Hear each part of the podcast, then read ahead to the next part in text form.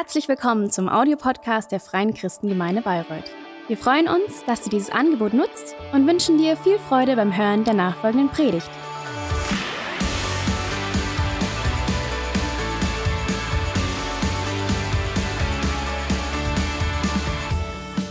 Ähm, Ich hoffe, ihr habt eine gute Zeit gehabt.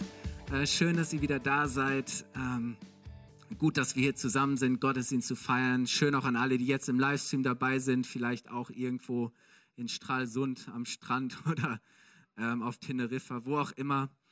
Ähm, gut, dass du hier bist, weil wir starten heute mit einer neuen Predigtserie und auf die freue ich mich ganz besonders. Ähm, die haben wir überschrieben mit echte Verwandlung. Ihr dürft die Folie gerne einblenden. Echte Verwandlung, ein Leben voller Hoffnung und Bedeutung. Und es geht darum, wie wir das Leben führen können, zu dem Gott uns bestimmt hat. Es geht darum, wie gewinnt unser Leben Bedeutung? Wie werden wir Jesus ähnlicher? Wie können wir eigentlich so echte Veränderung und Verwandlung erfahren? Ähm, weil wir glauben, dass das, was wir jetzt vielleicht sehen oder erleben, dass das noch längst nicht alles ist, was Gott für uns hat, sondern dass es viel mehr gibt. Viel mehr für uns, viel mehr für dich. Und ähm, es klang schon an im Lobpreis auch, ähm, die Bibel spricht davon, dass wir im Bild Gottes oder nach Gottes Bild geschaffen sind, dass wir Gott ähnlich sind. Ich meine, das ist ja schon mal irgendwas, was unsere Vorstellungskraft sprengt. Und Theologen machen sich bis heute Gedanken darüber, worin besteht eigentlich diese Gottähnlichkeit.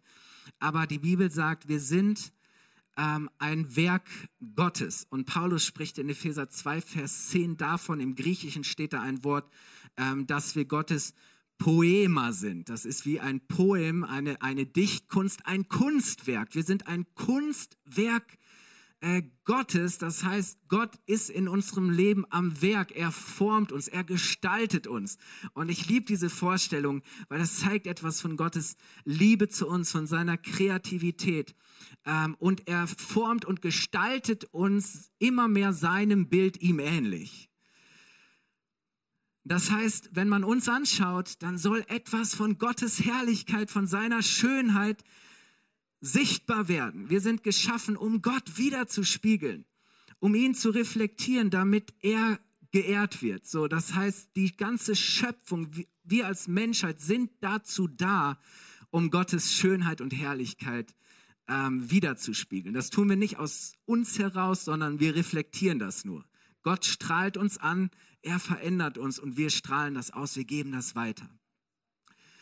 Und vielleicht fragst du dich, ja, wie sieht das bitte schön aus? Und Gott hat uns so ein, dieses Bild, dieses Vorbild äh, geschenkt durch seinen Sohn Jesus. Weil Jesus ähm, kam auf die Erde und er hat das, dieses Bild, dieses, dieses Leben auf eine vollkommene und perfekte Weise verkörpert und vorgelebt ich sage es gerne so, Jesus hat uns gezeigt, was es bedeutet, wirklich Mensch zu sein. Jesus hat uns gezeigt, wie es aussieht, wirklich Mensch zu sein. Er ist das Vorbild, er ist der Maßstab. Deswegen ähm, ermutigt uns die Bibel immer wieder, dass wir Jesus als unserem Vorbild nacheifern, dass wir Jesus ähnlicher werden, dass wir Jesus folgen. Und ich weiß nicht, wie es dir geht, aber ich finde, das ist ein ganz schön ambitioniertes Ziel. Das ist ein recht hoher Anspruch, zu sagen, hey, ähm, wir sollen werden wie Jesus. Ich weiß nicht, wie es dir geht, aber ich habe den Eindruck, ständig daran zu scheitern. Weil mein Leben sieht in so vielen Situationen ganz anders aus. Ich wäre, ganz ehrlich, ich wäre gerne ein besserer Ehemann. Ich wäre auch gerne ein liebevollerer und geduldigerer Vater. So, ich habe schon eine Idee und eine Vorstellung davon, äh, wie das aussehen könnte. Ich wäre auch manchmal noch gerne mutiger und entschlossener. Ich würde Jesus gern noch mehr lieben und ich würde das auch gern noch leidenschaftlicher und entschlossener leben. Manchmal habe ich das Gefühl, Mensch, es braucht doch irgendwie noch mehr Feuer und Leidenschaft und Hingabe. So oft lasse ich mich auch noch von falschen Gefühlen leiten oder von irgendwelchen Umständen, anstatt von Gottes Wort und seiner Wahrheit. Ganz ehrlich, bin da so noch am Lernen. Manchmal frage ich mich, werde ich meiner Berufung überhaupt gerecht? Schöpfe ich das Potenzial, das Gott mir geschenkt hat? Nutze ich dieses Potenzial wirklich voll aus? Ich weiß nicht, ob du dir die Frage auch mal stellst. Es ist nicht so, dass ich jeden Tag darüber grübel, aber das ist für mich oftmals so ein, so ein Gefühl oder ein Bewusstsein, dass ich mir eingestehen muss, nee, da bin ich noch eine ganze Ecke weit von entfernt. Ich, ich bin noch lange nicht der, der ich, der ich sein will und der ich von Gott her auch sein soll, der ich sein darf und der ich auch sein kann. Ich meine, das ist ja das Großartige. Ähm, und wenn ich drüber nachdenke, dass ich von Gott, dass ich dazu bestimmt bin, mit Gott und mit meinen Mitmenschen versöhnt zu leben. Wenn ich mir bewusst mache, ich bin von Gott selbst geschaffen. Ich bin von Gott gesegnet, geliebt. Gott hat mich berufen. Er lässt mich seine Güte, seine Gnade erfahren. Er schenkt mir Frieden. Er schenkt mir Freude. Er schenkt mir Kraft. Er gibt mir eigentlich alles, was ich brauche, und was nötig ist, um dieses Leben zu leben. Ähm, da muss ich doch sagen, wenn das doch alles so ist, dann müsste mein Leben doch eigentlich schon ganz anders aussehen, oder? Aber mal ganz ehrlich, wenn, wenn das so ist, und ich kann mir vorstellen, dass viele von euch heute Morgen sagen, ja, genau das ist so. Aber wenn wir ehrlich sind, dann müsste unser Leben doch eigentlich schon ganz anders aussehen. Und ich empfinde das manchmal auch ein bisschen als frustrierend oder enttäuschend. Ich bin vielleicht selber enttäuscht über mich oder ich weiß, dass ich vielleicht andere enttäusche, dass ich Gott enttäusche. Ähm, und ich glaube, dass in gewisser Weise diese Enttäuschung ähm, auch wichtig und nötig ist, weil es wichtig ist, dass wir enttäuscht werden, dass wir frei werden von Selbsttäuschung, dass wir uns selbst und anderen vormachen, etwas wäre so, wie es eigentlich noch gar nicht ist. Und ich weiß nicht, wie es dir geht, aber ich bin da auch ganz schön gut drin. Wir haben ja immer irgendwelche Erklärungen, das hat ja alles irgendwelche Gründe. Ähm, nein, es heißt, dass wir uns und anderen nicht länger was vormachen. Gott können wir sowieso nichts vormachen, sondern dass wir anfangen, die Dinge zu sehen, wie sie wirklich sind. Und Gottes Wort, seine Wahrheit, er sagt Paulus, ist wie ein Spiegel. Und wenn wir da reinschauen, dann dann erkennen wir Gott und indem wir Gott erkennen, erkennen wir auch, wer wir selbst sind, wozu wir geschaffen wurden. Und was wir dann sehen, ist manchmal, ist auf den ersten Blick erstmal ziemlich ernüchternd. Und da merken wir dieses, dieses, diese Reflexion oder dieses Spiegelbild, das ist manchmal recht verschwommen und auch verzerrt. Ähm, und wenn ich da auf der anderen Seite reinschaue, in diesen Spiegel, ähm, dann merke ich, hey, das ist völlig ungefiltert. ich weiß nicht, kennst du diese Spiegel, äh, die so eine Vergrößerung haben, wenn du drauf schaust? So. Äh, vielleicht ist der Spiegel manchmal nicht so klar, aber es ist ungefiltert, oder? Das muss man ja heute schon sagen auf Social Media, so no Filter. Also kein Filter drüber, nichts, was alles irgendwo die Falten wegmacht und alles ist schön und samtig und ähm, nee, ungefiltert. Ähm, und das fühlt sich nicht gut an. Und das ist auch nicht modern, möchte ich mal sagen. Weil die Message heute ist, es ist okay, wie du bist. Du musst dich nicht verändern. Tu, was du willst, was du fühlst, was du liebst. Und wenn du noch nicht recht zufrieden bist, dann sind entweder die anderen schuld oder du brauchst einfach mehr Selbstliebe. Du brauchst mehr Selbstbewusstsein. Ähm, so, und, und die Message heute ist, hey, love yourself, lieb dich mehr und äh, do just what you love, tu, was du liebst und was du möchtest. Und, ähm, und, und es ist diese Vorstellung davon, hey, du allein bestimmst, wer du sein willst und wie du dein Leben gestaltest. Du kreierst dein Selbstbild. Und deswegen brauchst du dich auch nicht verändern. Und es gibt keine, es gibt kein Bild oder kein Vorbild, dem du irgendwie entsprechen musst. Das ist, ähm, das ist so dieser, dieser Mainstream heute. Aber ich möchte es mal ganz klar so sagen. Das zielt an dem vorbei, was Gott als unser Schöpfer in seiner Liebe für uns möchte. Weil Gott möchte uns verändern. Gott möchte uns verwandeln und, und umgestalten in, in sein Bild hinein. Er möchte uns ihm ähnlicher machen. Er möchte, dass wir zu diesem vollen Glanz und dieser, dieser Schönheit und dieser Herrlichkeit kommen, zu dieser Ehre, die er für uns hat.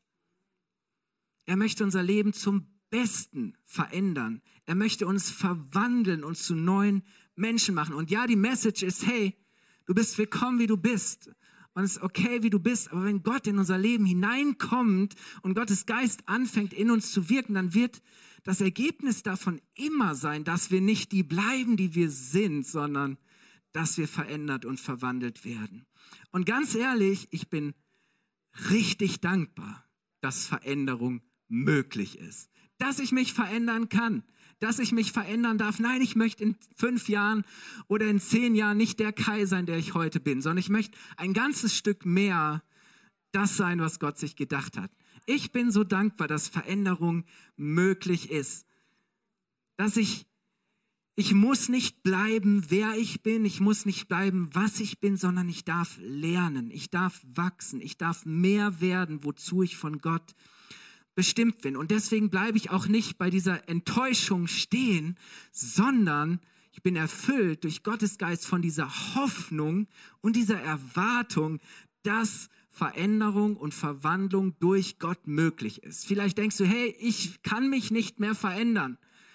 Ich bin halt so und das ist meine Prägung und das, was ich erlebt und erfahren habe und das sind die Umstände und, und, und das ist diese Lüge des Feindes zu sagen, hey, du kannst dich nicht ändern. Dein Ehepartner kann sich nicht ändern. Doch Veränderung ist möglich. Wir brauchen nicht in dieser Enttäuschung stecken bleiben, sondern wir dürfen in Hoffnung leben. Und ich habe euch ein Zitat mitgebracht, ein Satz nur. Ähm, da heißt es, die Möglichkeit zur Veränderung, die Möglichkeit zur Veränderung ist der Kern der Hoffnung. Die Möglichkeit zur Veränderung ist der Kern der Hoffnung. Das, was Hoffnung ausmacht, ist, dass du sagst, hey, ich glaube und ich bin mir sicher, dass die Dinge nicht bleiben werden, wie sie sind, sondern dass Veränderung möglich ist. Hey, das bedeutet Hoffnung. Hoffnung heißt, hey, ich glaube an die Möglichkeit von Veränderung.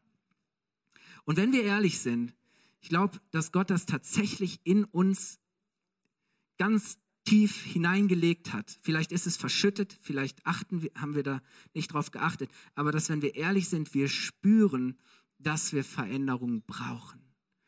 Dass wir uns zutiefst auch Veränderung wünschen. Und deswegen soll es in dieser Predigtserie darum gehen, wie wir verändert werden können, wie echte Verwandlung geschehen kann. Und ähm, im Neuen Testament, in der Sprache, in der Sprache des Neuen Testaments, im Griechischen, äh, gibt es ein ganz interessantes Wort für Veränderung. Und ich habe euch drei Formen dieses Verbes mal mitgebracht. Ähm, Paulus nutzt das sehr gerne. Und das erste Wort ist morpho. Morpho. Sagt mal alle morpho. genau. Ich habe euch die Worterklärung mitgebracht. Morpho heißt Formen, gestalten oder als passives Verb Gestalt gewinnen oder eine Gestalt, eine Form annehmen.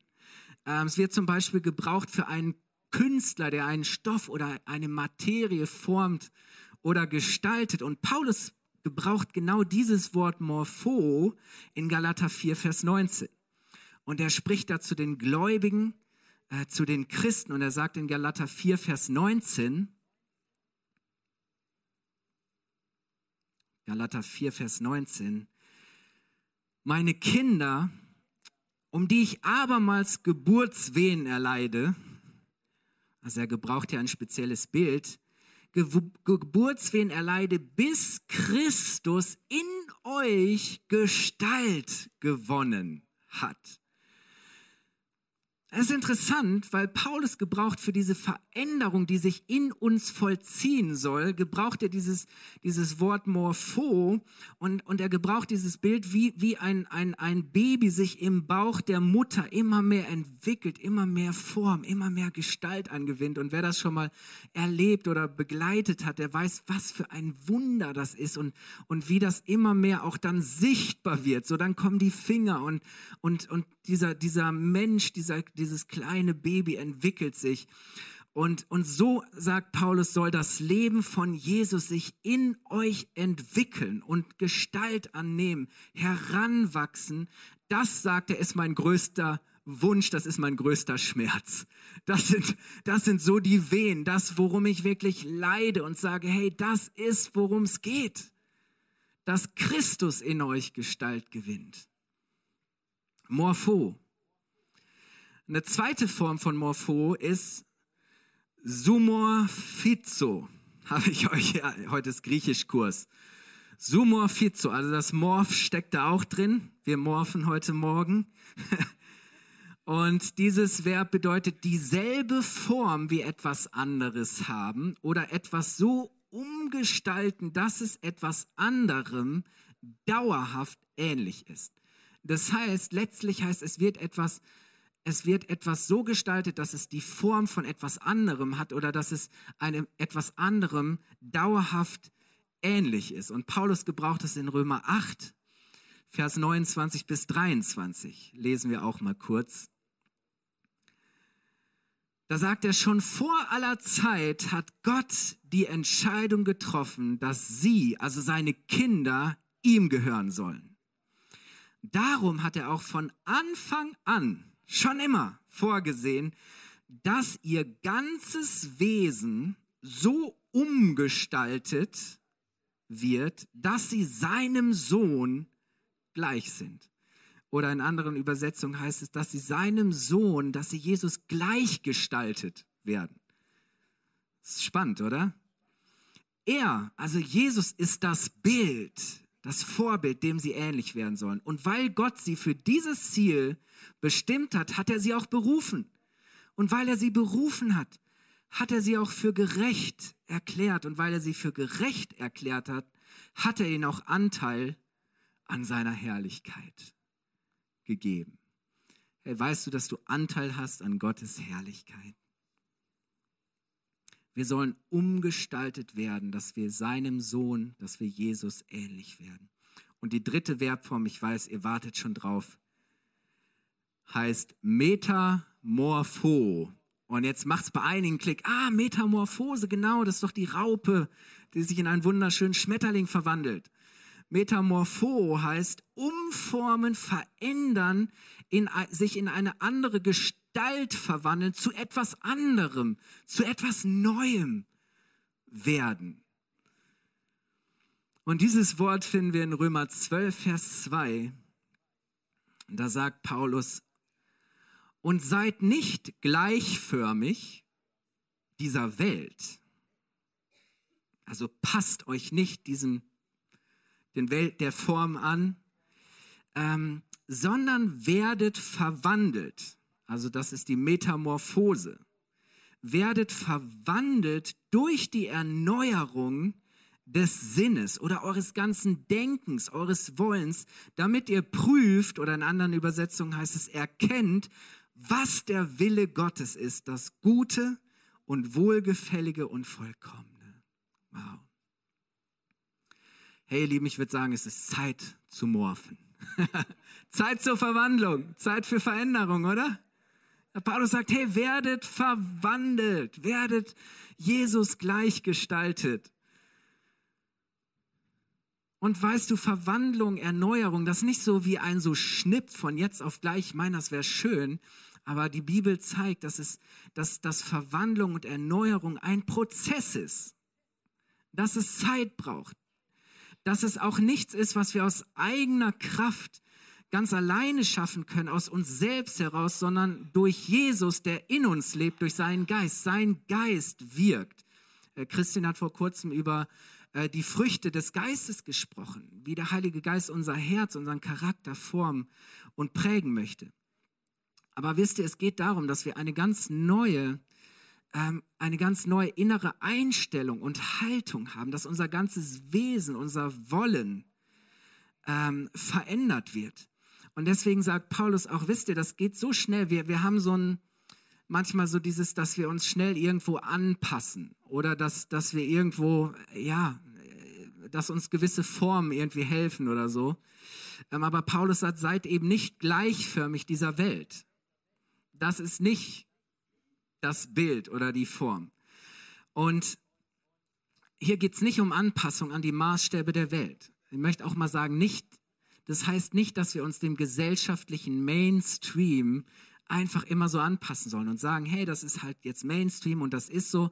Äh, und es geht auch nicht darum, dass wir immer das tun, was halt Political Correctness ist. Wir sollen nicht gleichförmig dieser Welt sein, weil diese Welt hat ganz andere Bilder und Formen und Maßstäbe. Das ist nicht, was uns prägen, was uns verwandeln soll. Nein, sondern es geht um eine Veränderung, Erneuerung hin zu dem, was Gottes Wille ist. Was Gottes guter und perfekter Wille für dich und für mich und für diese Welt ist. Und deswegen ist die Frage, wie und wonach gestalten wir denn unser Leben? Was ist denn unser, was formulieren wir denn als Ziel? Was ist denn das Bild und das Vorbild? Wer sind denn die Influencer in unserem Leben? Ja. Was beeinflusst uns? Wer gestaltet unser Leben? Wer bestimmt das? Welche Form oder Gestalt wollen wir annehmen? Wohin wollen wir uns verändern? Womit sind wir konform? Oder? Womit stimmen wir überein? Welchen Dingen sind wir ähnlich? Wo gehen wir mit? Und ich glaube, dass es uns manchmal gar nicht so bewusst ist, aber wir werden immer geprägt. Wir werden immer durch irgendwelche Dinge geformt, nämlich durch die Dinge, ähm, denen wir erlauben, Gewicht in unserem Leben zu haben, die Raum einnehmen, mit denen wir uns beschäftigen. Die Frage ist, durch wen oder was werden wir umgestaltet und geformt und ob zum Besseren oder zum Schlechteren. Und eine Sache, und das ist der zweite Punkt heute Morgen, vor der Jesus selber uns warnt, ist, dass wir, dass wir nicht den Fehler machen, Veränderung falsch zu verstehen und dass wir ein falsches Bild von Veränderung haben. Jesus spricht nämlich davon, dass es eine Pseudo-Veränderung gibt. Und er spricht, dass Pseudo-Veränderung nicht das ist, was Gott unter echter Verwandlung versteht. Wisst ihr, weil wenn Gott uns verändert, dann geht es immer um einen inneren Prozess, dann geht es immer zuallererst um Herzensveränderung, um Veränderung von innen nach außen. Du kannst ganz schnell äußerlich irgendwas ändern, oder? An deinem Haus, in deiner Wohnung, äh, dein, dein, dein Style, dein, dein Kleiderschrank, dein Outfit, alles nach außen, was du nach außen zeigst und was Menschen sehen, Menschen sehen sollen. Ähm, äußerlich Dinge zu verändern, äh, das ist relativ einfach. Und oftmals machen wir ja auch Veränderung schnell an Äußerem fest, oder? Und wir sagen, ach ja, sieht ganz gut aus. Problem ist, dass manches äußerlich wie etwas aussieht und wirkt, was es innerlich, was es eigentlich gar nicht ist. Das Ding ist, dass so eine Pseudo-Veränderung, also eine Veränderung, die nur so aussieht, als ob, dass so eine Pseudo-Veränderung für uns viel leichter ist. Ähm, dass das viel bequemer ist dass das viel schneller geht, dass wir uns auch dieses, diesen mühsamen inneren Prozess sparen, dass wirklich unser Herz, unser Innerstes, unser Wesen verwandelt werden. Und diese Form von Veränderung ist eben nicht authentisch, weil das, was, was wir nach außen zeigen oder was wir andere Menschen glauben machen, ist nicht das, was wirklich in uns drin ist. Und das heißt, letztlich verstellen wir uns. Und letztlich ist das nicht, was wirklich in uns drin ist. Und früher oder später wird das sowieso sich zeigen. Oder Menschen, die dich besser kennen, nicht nur sonntags, ähm, die blicken vielleicht auch dahinter. Und Jesus warnt vor so einer Pseudo-Verwandlung. Davor, dass wir nur auf Äußerlichkeiten achten, dass wir uns nur mit Kleinigkeiten beschäftigen, aber die wichtigsten Dinge verpassen ähm, dass auch unsere Beziehung zu Gott nur aus Regeln und Gesetzen und Codes und Kleidung und Klang und Glanz besteht, dass es nur um diese Äußerlichkeiten geht, dass, dass unser Leben mehr Schein ist als Sein. Wir waren, würden sagen, hey, das ist Fake. Das ist Fake. Es ist nicht drin und es ist nicht wirklich das, was, was es nach außen, wonach es außen, äußerlich scheint. Und Ähm, Paulus spricht davon, dass ein Zeichen der Endzeit ist oder der letzten Zeit, dass es auch in, in der Kirche und in der Gemeinde Menschen gibt, die sich Christen nennen und auch nach außen so aussehen, aber es eigentlich gar nicht sind. Also das heißt, dass ich würde es mal als Fake-Christentum bezeichnen. Und Paulus beschreibt das in 2. Timotheus 3, Vers 5 mal so. Er sagt, sie werden so tun, als seien sie fromm. Ich meine, wir können ganz vieles so tun, als ob, ne? als ob wir dies oder jenes sind. Sie werden so tun, als seien sie fromm, doch die Kraft Gottes, die sie verändern könnte, werden sie ablehnen. Sie werden so tun, als seien sie fromm, als würden sie Gott lieben, als würden sie Gott achten.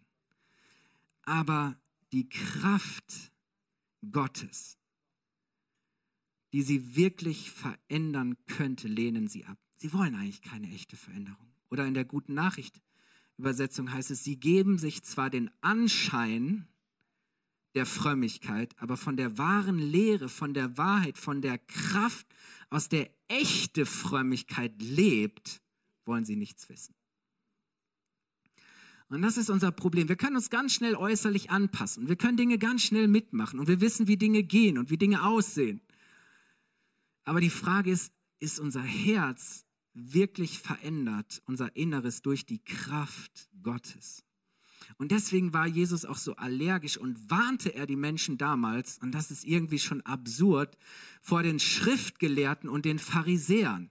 Äh, die Schriftgelehrten, das waren die, die kannten die Bibel damals, die Schriften, das Wort Gottes kannten die in und auswendig. Die haben nichts anderes gemacht, als das Wort Gottes, das Gesetz zu studieren. Die kannten das alles bis ins Kleinste hinein. Und die haben nicht nur bei sich drauf geachtet, sondern auch darauf geachtet, dass auch alle anderen das Ja richtig machen. Und die Pharisäer, die eigentlich waren das auch welche, die haben gesagt, Mensch, wir wollen diesem Gesetz entsprechen, wir wollen das sein, was Gott, wie Gott sich das wünscht. Ähm, aber gerade die Frommen, die auch von den normalen Leuten bewundert wurden, bestaunt wurden, die geehrt wurden und gesagt wurden, boah, schau mal so, wie die aussehen. Vor denen warnt Jesus. Und ich gebe euch nur Auszüge. Jesus wirft ihnen knallhart Scheinheiligkeit Pseudo-Veränderung vor. Und er sagt Matthäus 23, ich lese nur Ausschnitte, er sagt, folgt nicht ihrem Beispiel. Hey, das sind keine guten Vorbilder, das ist nicht das Bild. Denn sie handeln nicht nach dem, was sie euch lehren.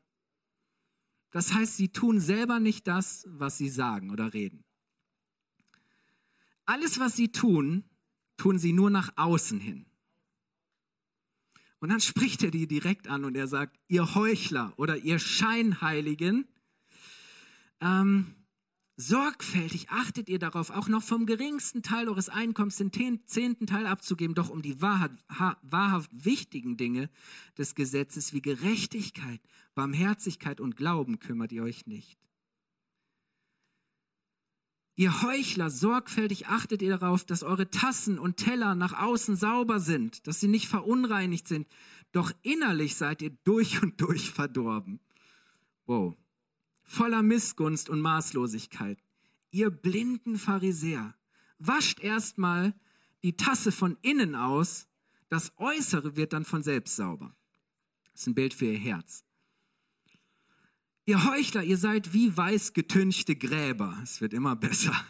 Mit einer sauberen, ordentlichen Außenseite, einer Fassade, doch innen seid ihr voller Totengebeine und Schmutz. Ich weiß nicht, wie die reagiert haben, die Pharisäer. Ich kann verstehen, warum die Jesus nicht mochten. Und dann sagt er, ihr gebt euch den Anschein, den Schein, rechtschaffene Leute zu sein, doch euer Herz, jetzt kommt euer Herz, euer Inneres ist voller Heuchelei und Gesetzesverachtung. Wow. Was Jesus hier deutlich macht, ist zu sagen, hey, Veränderung ist nie einfach nur etwas Äußerliches. Es geht nie um, um Schein, sondern es geht um unser echtes Sein. Veränderung geschieht immer von innen nach außen. Gott will eine innerliche und eine authentische Veränderung bewirken. Es geht nicht um irgendwelche Dresscodes, es geht nicht zuerst um irgendwelche Verhaltensregeln oder sonstige Sachen, sondern es geht darum, ob unser Herz wirklich verändert und verwandelt wird. Ich möchte es mal so sagen, Jesus will keine Scheinheiligen, er möchte auch keine Eisheiligen, sondern er will unsere Herzen, unser Inneres heiligen. So, Eisheilige gibt es auch in, in Gemeinden so. Da denkst du irgendwie, ist alles irgendwie kalt, da bewegt sich gar nichts. Nein, keine Scheinheiligen, keine Eisheiligen. Gott will unser Inneres, unsere Herzen heiligen, reinigen, verändern, erneuern. Und das, wenn das passiert, dann zeigt sich das ganz automatisch, ganz selbstverständlich nach außen. Es geht gar nicht anders, weil was in uns ist, kommt nach außen. Wir strahlen und wir leben dann einfach aus, was in uns drin ist. Das ist dann auch keine Anstrengung, weil du musst dich da nicht anstrengen, etwas zu sein oder zu tun, was du gar nicht fühlst oder empfindest, sondern das ist einfach, wie du bist. Das ist, was in deinem Herzen ist. Und Gott allein bewirkt echte innere Herzens und dadurch auch Verhaltensveränderungen. Wisst ihr, äh, das Problem ist, dass wir eben tatsächlich erstmal so oft auf Äußerlichkeiten schauen oder auf das Verhalten. Und ich weiß nicht, ob du das selber vielleicht dich auch schon mal dabei ertappt hast, jemand zu sagen, du musst etwas an deinem Verhalten ändern. Du musst etwas an deinem Verhalten ändern. Das geht nicht so. Eigentlich müsste es heißen, Gott muss etwas in deinem Herzen verändern. Gott muss etwas in deinem Herzen verändern. Weil wenn Gott selbst nicht unser Herz, unser Inneres verändert, dann können wir vielleicht mit ganz viel Anstrengung und, und widerwillig irgendetwas tun, um es Gott recht zu machen, um es anderen recht zu machen, aber es ist nicht das, was wir im Herzen empfinden, was wirklich richtig und gut ist. Nichts, was wir gerne tun. Und deswegen glaube ich, ist immer zuerst Herzensveränderung und aus der Herzensveränderung erwächst automatisch eine Verhaltensveränderung. Und das geschieht nicht zuerst durch Bemühung von uns, sondern es geschieht durch Beziehung zu ihm. Es geschieht nicht zuerst durch Bemühung, Anstrengung von uns, sondern durch Beziehung zu ihm. Wir müssen nicht mehr leisten, sondern wir müssen mehr lieben. Wir müssen uns nicht mehr anstrengen, sondern wir müssen Gott einladen und ihn bitten, dass er in uns tut, was wir nicht tun können. Dass er uns verändert, dass er uns verwandelt. Es geht nicht darum, wie viel wir über sein Wort wissen. Du kannst so viel wissen, du kannst die Bibel auswendig kennen. Du kannst mehr wissen über die Bibel und über Gott als alle anderen hier im Raum. Weißt du, dass das allein wird noch nichts in deinem Leben verändern. Weil es geht nicht allein darum, dass wir etwas über Gottes Wort wissen, sondern dass, dass, dass wir seinem Wort auch wirklich glauben und dass wir seinem Wort folgen. Oder? Die Frage ist, darf sein Wort mich in meinem Herzen persönlich ansprechen? Ist das nicht einfach nur ein Wort, das ich lese, über das ich etwas weiß, sondern ist es ein Wort, durch das Gott ganz persönlich zu mir, zu meinem Herzen spricht, durch das Gott mich berührt, mit dem er mich erfüllt? Darf Gott mich durch sein Wort korrigieren? Darf er mich inspirieren? Darf er mich verändern? Dazu ist das Wort Gottes da. Und deswegen sagt Jesus auch, wer mich liebt, der tut, was ich sage. Der Schlüssel ist immer Liebe. Und das heißt, wenn ich Jesus liebe, habe ich ihn vor Augen. Er ist mein, mein Hero, mein Idol, mein Influencer. Ich bin sein Follower und sage, boah, ich möchte werden wie Jesus. Ich schaue auf Jesus, ich habe Jesus vor Augen. Er lebt in mir und ich frage mich in Situationen, wenn ich vielleicht merke, die Emotionen kochen wieder hoch oder ich bin gerade mega herausgefordert, ähm, was auch immer, dann frage ich mich, what would Jesus do? Was würde Jesus tun? Und dann bitte ich ihn, zeig mir und hilf mir, gib mir die Kraft zu tun, was du tun würdest. Dein Wille. Gestalte und forme du mich, so wie du es willst. Ich möchte dir ähnlich sein. Ich möchte euch einladen, aufzustehen. Und ich möchte schließen mit 2. Korinther 5, Vers 17. Da heißt es, wenn also ein Mensch zu Christus gehört, oder eigentlich heißt es, wenn jemand in Christus ist, ist er schon eine neue Schöpfung. Du bist das schon. Was er früher war, ist vorbei. Das Alte ist vergangen. Das liegt hinter dir. Etwas ganz Neues hat begonnen. Das war in dem Augenblick, wo du Jesus in dein Herz hat etwas Neues angefangen. Du bist schon eine neue Schöpfung, aber das gewinnt jetzt immer mehr Gestalt in dir. Jesus fängt an, dich immer mehr zu verändern und zu verwandeln, dass dieser Prozess, das ist nichts Abgeschlossenes, etwas hat angefangen und es ist etwas, das andauernd, das immer weiter geht. Und wisst ihr, Gott bewirkt das in uns, aber nicht ohne uns. Wir müssen das wollen. Es ist seine Gabe, sein Geschenk, aber wir müssen das auch annehmen als eine Aufgabe, als ein Ziel. Und weißt du, was das genial ist? Du hast die Freiheit, du hast die Freiheit, dieses Leben anzunehmen und in der Gemeinschaft und in der Zusammenarbeit mit Jesus dieses neue Leben zu gestalten.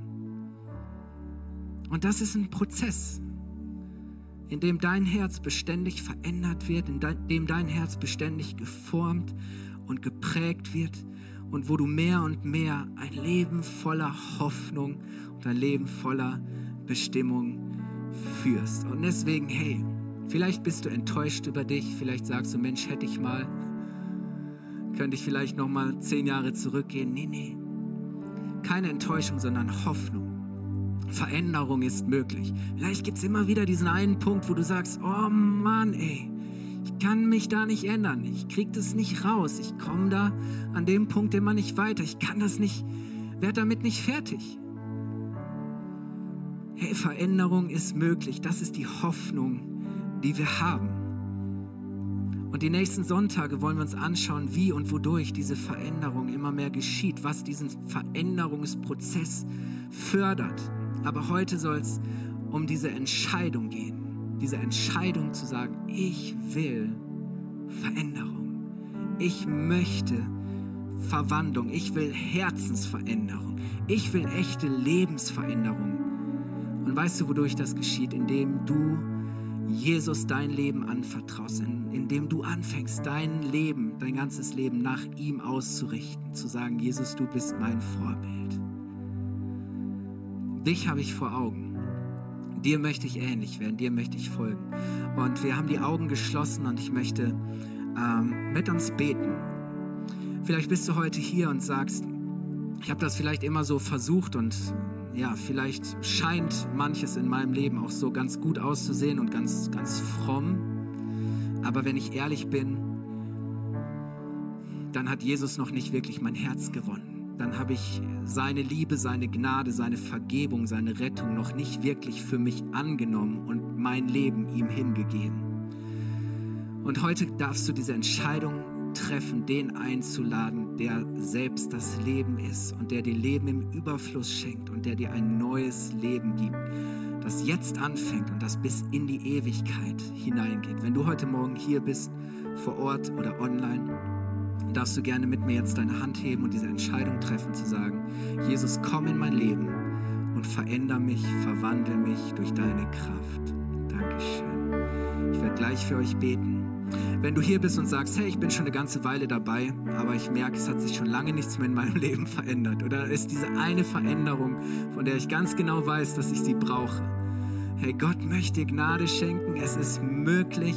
Ich werde dafür beten werde Jesus einladen, dass er kommt mit der Kraft seines Geistes und dass er dein Herz erneuert, dass er dein Herz verwandelt und dass Veränderung geschieht in deinem Leben nach innen dass diese Veränderung auch nach außen für andere Menschen sichtbar wird. Vater, ich danke dir für jeden, der sich jetzt meldet. Wir stehen gemeinsam vor dir und Herr, wir bekennen, wir brauchen dich. Wir brauchen Veränderung. Wir wollen verwandelt werden. Wir wollen zu dem werden, wozu du uns geschaffen hast. Herr, wir können das nicht aus eigener Kraft, aber du machst das möglich durch deinen Geist, der uns der uns prägt, der uns verändert und verwandelt. Heiliger Geist, komm und fülle du unsere Herzen. Regiere du in unseren Herzen. Jesus, wir wollen auf dich schauen, ganz neu. Du bist das Bild. Du sollst in uns leben, lebendig sein. Jesus, mach uns dir ähnlich. Zeig uns, wer du bist und hilf uns in jeder Situation auch zu erkennen und auch zu tun, was du willst.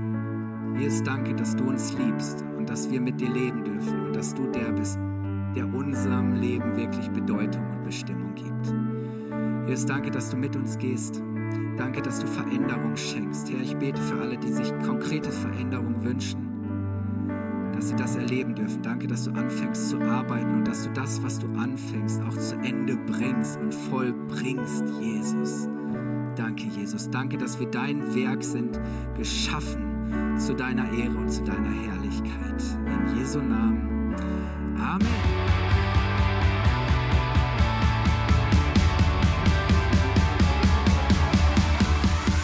Hat dir die Predigt gefallen? Gerne kannst du sie mit Freunden teilen oder uns einen kurzen Kommentar hinterlassen. Noch mehr würden wir uns aber freuen, dich persönlich kennenzulernen. Du bist herzlich eingeladen, einen unserer Gottesdienste am Sonntag zu besuchen. Alle Infos findest du unter www.fcg-bayreuth.de. Dort kannst du uns auch eine persönliche Nachricht schreiben, wenn du mehr über ein Leben mit Jesus erfahren möchtest oder andere Fragen zum christlichen Glauben hast. Bis zum nächsten Mal. Ade!